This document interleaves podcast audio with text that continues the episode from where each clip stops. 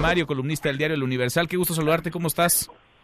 Querido Manuel, ¿qué tal? Muy buenas tardes, un saludo a ti y a todo el auditorio. Gracias por platicar con nosotros. Dices, entre otras muchas cosas, información siempre valiosa la que manejas, que Emilio Lozoya era visto públicamente en España entre enero y junio del año pasado. Justamente en Palma de Mallorca fue detenido uno de sus mejores amigos, Alonso Ancira, el dueño de Altos Hornos de México. Cayó Lozoya, Mario.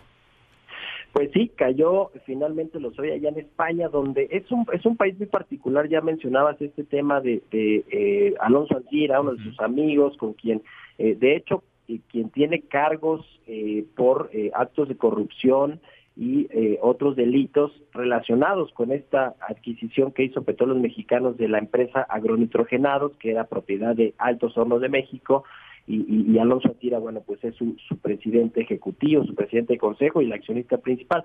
Llama la atención porque, bueno, pues ahí está Alonso Ancira, eh, logró que se eh, eh, pues que no no se acogió digamos a este asunto de la extradición que solicitó el gobierno mexicano se quedó siguiendo su proceso legal en prisión preventiva ya en, España digamos pero pues, es decir no está ahí en una cárcel o en algún en algún juzgado yo creo que a mí me da la impresión, antes de hablar un poco del personaje y de lo que y de lo que hacía en Europa, uh Emilio Lozoya, que, que es una estrategia jurídica también el hecho de que si lo agarraran, que lo agarraran en España, porque ya vimos lo que sucedió en algún momento con Humberto Moreira, por ejemplo, ¿no? que lo, lo aprendieron allá, siguió un, un proceso eh, de corto plazo legal y finalmente pues ni lo extraditaron, eh, se eh, pudo sacudir ahí todos los cargos que se le imputaban y pues quedó en libertad. Lo que está pasando con Alonso Ancira creo que ha sido un proceso más largo, más, más difícil, pero ha conseguido, algunas suspensiones provisionales,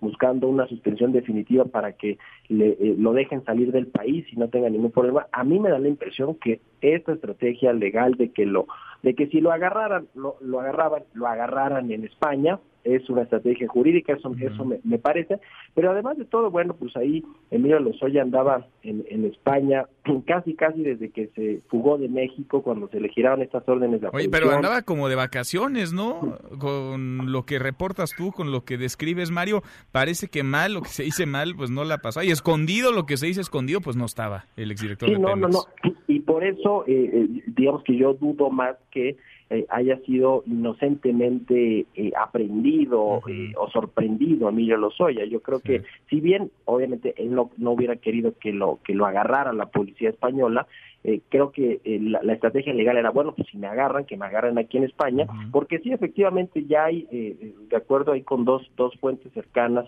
pues lo habían visto allá en, en, en Madrid, ni más ni menos que en la principal plaza de esta ciudad española, en la Puerta del Sol, que es una clase pues muy concurrida. Y hay de hecho una foto que esta fuente, este, pues por eh, seguridad y demás, no, no, no quiere este, publicar, pero sí se le había visto ya ahí incluso con, con la vestimenta eh, en la que sale una camisa verde, lentes oscuros, y también se le había visto en un lujoso hotel allá de Madrid que se llama el Wellington, donde donde eh, pues no sabemos si se hospedó por algún tiempo, pero al, menos sí eh, recibía ahí visitas o, tenía algunas citas.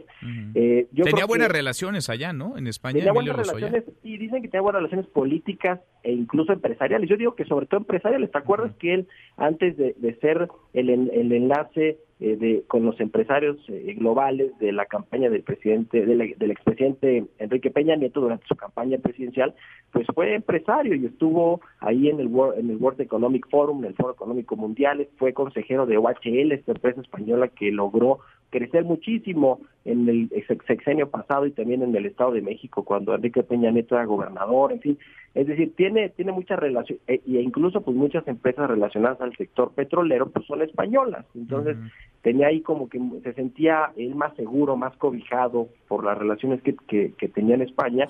Y eso es lo que dicen que lo llevó finalmente a pues hacer base allá en Europa, eh, estuvo un tiempo en Alemania, dicen que por ahí fue la primera ruta por la que escapó cuando salió de México y de ahí a Alemania y que sí estuvo efectivamente un tiempo en Rusia como lo ha publicado también mi colega ahí de el Universal Salvador García Soto, pero que pues no se no se sentía digamos seguro o lo que digo yo, no eh, tenía las condiciones o las garantías que, podría que pudiera tener siguiendo un juicio en, en, alguna corte española, Ahora, donde ya tenemos ciertos ejemplos, ya hay experiencia de quienes han sido aprendidos y han sido llevados a una corte española o a un, un juzgado esperando eh, que se que se allanen a este a este asunto de la de la extradición o que prefieran seguir su, su juicio eh, legal allá en tanto se, se decide qué sucede con su situación legal. Ha tenido tiempo de sobra, ¿no? Emilio Lozoya, Mario, Mario Maldonado para preparar su defensa.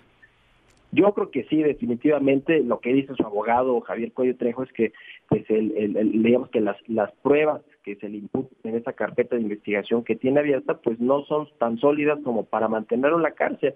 Yo creo que ahí sí la lleva un poco de ganar, tuvo muchísimo tiempo, como dice Manuel, de preparar su defensa y, creo que era, era cuestión de tiempo. Yo creo que él sabía que lo iban a agarrar en algún momento y yo me imagino que la defensa, eh, tanto en España, porque yo sí creo que, que fue estrategia jurídica de que lo hayan agarrado allá, como la que tiene acá en México, pues ya tendrán preparado pues la defensa para para eh, pues buscar que Emilio Lozoya pueda eh, salir eh, libre. Lo que lo cierto es que bueno, pues ya pasó este episodio embarazoso, eh, penoso de ser exhibido en los medios internacionales con las esposas llegando ahí pues escoltado por la policía española, por la policía nacional de allá y creo que eso para un hombre que fue pues un un hombre bastante respetado en los círculos financieros internacionales, te decía del Fondo del Foro Económico Mundial, eh, se relacionaba ahí con, con muchos empresarios europeos, bueno, su esposa, ¿no? Que es heredera de una de las eh, principales eh, fabricantes de bebidas de Europa, en fin, todo esto creo que es demasiado incómodo. Bueno, incluso dicen que ya hay una separación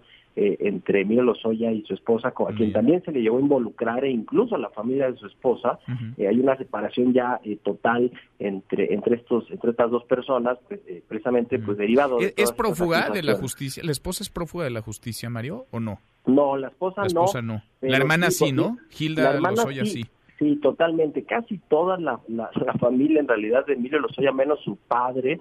Eso es lo que lo que yo he visto. Su padre, que por cierto fue secretario de Industria eh, en el sexenio de, Salinas de Gortari, de Carlos Salinas de Gortari, eh, él, él no ha estado diputado ni, ni, mucho menos, pero sí casi toda su familia. Bueno, su mamá estuvo detenida tres o cuatro meses en, en Alemania y, y eso también pues lo, lo, habría separado totalmente ahí de, de su familia. Yo creo que eh, y bueno, lo que cuentan las fuentes eh, que, que, están más o menos cercanas a Miren Lozoya o que, o que han estado cercanas a este personaje, pues que tampoco la pasaba muy bien, digamos, sí, sí se fue quedando un poco solo y, y, pues fue un poco ahí tratando de eh, buscar el momento exacto en el que pudiera pudieran sorprenderlo y como pasó y, yo creo que ahora no le queda más que tratar de defenderse. lo cierto es que aquí yo creo que lo más importante es ver primero si la Fiscalía General de la República logra extraditarlo y abrirle aquí el, el, juicio y el proceso. Y luego acreditar, ¿no? Todo lo que y acreditarlo, por supuesto, sí. ese es el gran reto. Y luego ver eh, pues eh, cuáles son eh, las líneas de investigación con respecto a otros personajes pues importantes del sexenio pasado, porque su abogado lo ha dicho claro, ya lo ha dicho con nombre y apellido, y ha mencionado a Luis Videgaray, el exsecretario de Hacienda y ex canciller de México, y al mismo expresidente Enrique Peña Nieto. Entonces, yo creo que si después de esta investigación y, de estas pues audiencias que tenga Emilio Lozoya con la justicia española o eventualmente con la mexicana, no salen a relucir estos nombres y estas acusaciones como tanto han amenazado eh, sus abogados, pues iba a dejar mucho que desear. Yo yo creería que sí, que sí van a salir a, colación en estas audiencias o en estos juicios y vamos a ver pues qué sucede, ¿no? Porque pues ahí eh, creo que Emilio sí, era o es un pez gordo de la administración anterior en términos de corrupción, pero también hay otros más grandes. Definitivamente el más grande sería el expresidente Peña Neto, pero también Luis Videgaray, que era su, su mano derecha o el, vicepresidente en funciones, ¿no? Pues lo veremos y lo vamos platicando. Ha dicho, nos ha dicho aquí mismo el propio abogado de Lozoya, Javier Coello, que no se mandaba solo su cliente, que recibía instrucciones y esas instrucciones vendrían de quién más, sino de Enrique Peña Nieto. Imposible desligar, separar a Lozoya de Peña. Gracias, como siempre, Mario. Qué gusto escucharte. Con mucho gusto, mi querido Manuel, un saludo a ti y a todo el auditorio. Otro de vuelta, muy, muy buenas tardes. Mesa para todos.